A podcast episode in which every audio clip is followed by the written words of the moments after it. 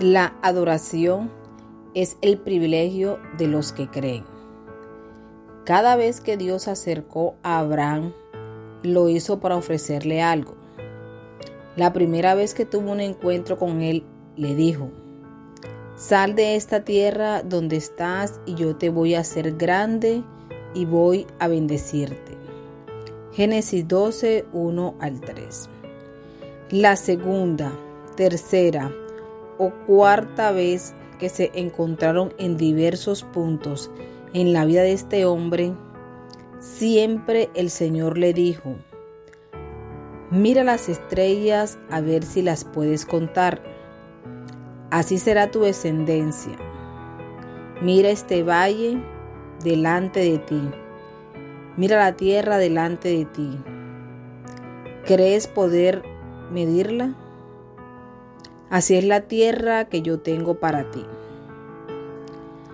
Abraham se había acostumbrado a esa promesa de Dios en cada encuentro que tenía con él. Se asemejaba a un niño que se recibe a su papá que regresa de un viaje. Lo primero que pregunta no es, ¿cómo te fue papá? Más bien dice, ¿qué me trajiste? Esa noche Abraham vio al Señor acercarse a su tienda. Se emocionó y no esperó que el Señor tocara el timbre, sino que salió a su encuentro y le dijo, Señor, este, ¿cómo estás? Abraham, ven acá. No traigo nada que ofrecerte esta vez, le dijo el Señor. No importa, Señor, somos amigos. Después de tanto tiempo no tienes que traerme un regalo cada vez que sales de viaje. ¿Qué necesitas? ¿Qué necesito? preguntó el Señor. Sí, vengo a pedirte algo. Vengo a pedirte. Sí, ¿qué quieres? Vengo a pedirte la señal del trato. Vengo a pedirte aquello por lo que tus ojos se desvelan. Vengo a pedirte aquello que te roba el corazón. Aquello que te hizo escribir un diario ahora que eres viejo. Vengo a pedirte aquello que hizo palpitar tu corazón más fuerte. Vengo a pedirte tus ilusiones, lo que más amas. El Señor en silencio se dio media vuelta. Abraham bajó la cabeza, regresó a su tienda, también en silencio.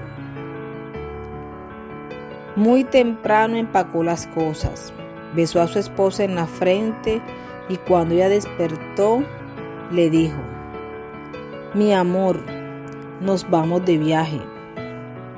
¿Cómo? ¿A dónde? preguntó sorprendida. Tranquila, el Señor me pidió que lo adore. Me dio el privilegio de que lo adore, respondió su esposo. Tres días de camino preguntándose, ¿qué pasará? ¿Qué voy a hacer? ¿Cómo después de tantos años ¿Cómo me puede pedir esto si sabe que me está partiendo el alma? ¿Cómo, si es mi amigo, me está pidiendo algo que me causa tanto dolor? Al cabo de tres días, la montaña se ve cerca y el Señor le dice, esta es la montaña, ya sabes lo que debes hacer. Abraham deja a sus criados cerca y les dice, no se preocupen, subiremos a la montaña a adorar. Volveremos a ustedes. Una montaña que parece eterna, unas pisadas cada vez más pesadas y un corazón que confía. Su hijo inquieto, mirando a su alrededor, comienza a contarlo todo. Revisa que la navaja esté en el bolsillo las cuerdas, los fósforos, el canfín. Todo está listo. Entonces le pregunta a Abraham, oye, papito, veo que todo está preparado para adorar al Señor, pero no encuentro dónde está la ofrenda. Abraham, escondiendo la mirada, le dice, Hijo mío, tranquilo, siempre que Dios nos llama a adorar, nos provee del Cordero. Al llegar a la cúspide, levanta el altar. Cuando su hijo termina de colocar la leña, le toma las manos por atrás y se las amarra. El muchacho comienza a gritar, Papá, ¿qué estás haciendo? Lo levanta, lo pone sobre el leño, trae un poco de tela y le tapa los ojos. El niño continúa gritando, Papá, ¿te has vuelto loco? ¿Qué estás haciendo? Su padre no puede decirle nada, solo piensa. Tú no entiendes, Isaac. Tú no entiendes y yo tampoco. Toma la daga del bolsillo y la levanta con todas sus fuerzas, listo para atravesar el corazón de aquel pequeño, de su esperanza y de su vida. Tú no te emocionas porque sabes el final de la historia. Abraham no lo sabía. Él no levantó el puño para decir, muy bien, Señor, ya llegué hasta aquí. Ahora te corresponde la segunda parte. Tienes que llamarme. ¿Te acuerdas? Abraham, Abraham. Él solo sabía que amaba a Dios sin reservas. Él sabía que el Dios a quien él adoraba merecía ser adorado aunque eso costara la vida misma. Sabía que su Dios era bueno y por eso era digno de ser adorado. Durante aquellos tres días había repetido en su mente que si era necesario, Dios levantaría a ese niño entre los muertos para cumplir su palabra, porque adoraba a un Dios digno de confianza. Por eso creía en él. Es fácil contar la historia, pero no lo es cuando se está en un punto de la vida, cuando tienes que atravesar lo que amas y dejar ir lo que has sostenido. No es fácil adorar a Dios cuando el alma se parte en mil pedazos. No hay música hermosa de iglesia porque estás solo. El reto es para ti y nadie más lo entiende. Es entonces cuando tienes que pesar la fe que es la que ve a Dios cuando las nubes cubren el cielo, día tras día. Tu fe ve a Dios y se atreve a caminar sobre las aguas, aunque la tormenta es tan intensa que parece que te ahogas. Tu fe es la que te llama a lanzarte a lo que parece un abismo, pero no lo es. Adorar a Dios no es barato, Adorar a Dios cuesta la vida. Si adorar significara cantar canciones románticas como las que grabamos en un disco, sería cosa de niños. Pero cada vez que tú y tu iglesia confiesan su pasión a Dios, les he tomado en cuenta para luego ser probado. Si no estás de acuerdo con lo que acabo de decir, no estarías de acuerdo con el primer versículo de ese capítulo que dice, probó Dios a Abraham. Génesis 22, 1. Me gusta el arte y hace unos años pude ver la pintura de un gran maestro en el Museo del Prado.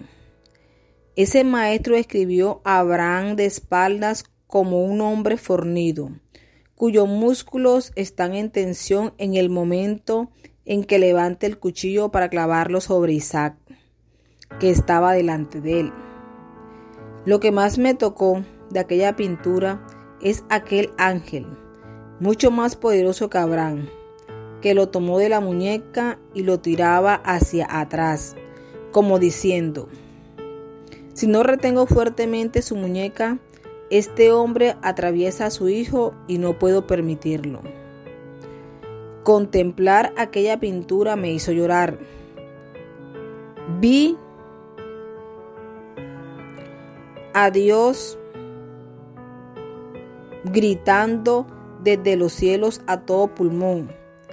Abraham, Abraham, no toques al muchacho. Abraham tira el puñal y se postra delante de Dios y dice, Señor, ¿qué quieres ahora? Y el Señor grita desde el cielo, Abraham, ahora sé que me temes y que no hay nada que tú me rehuses.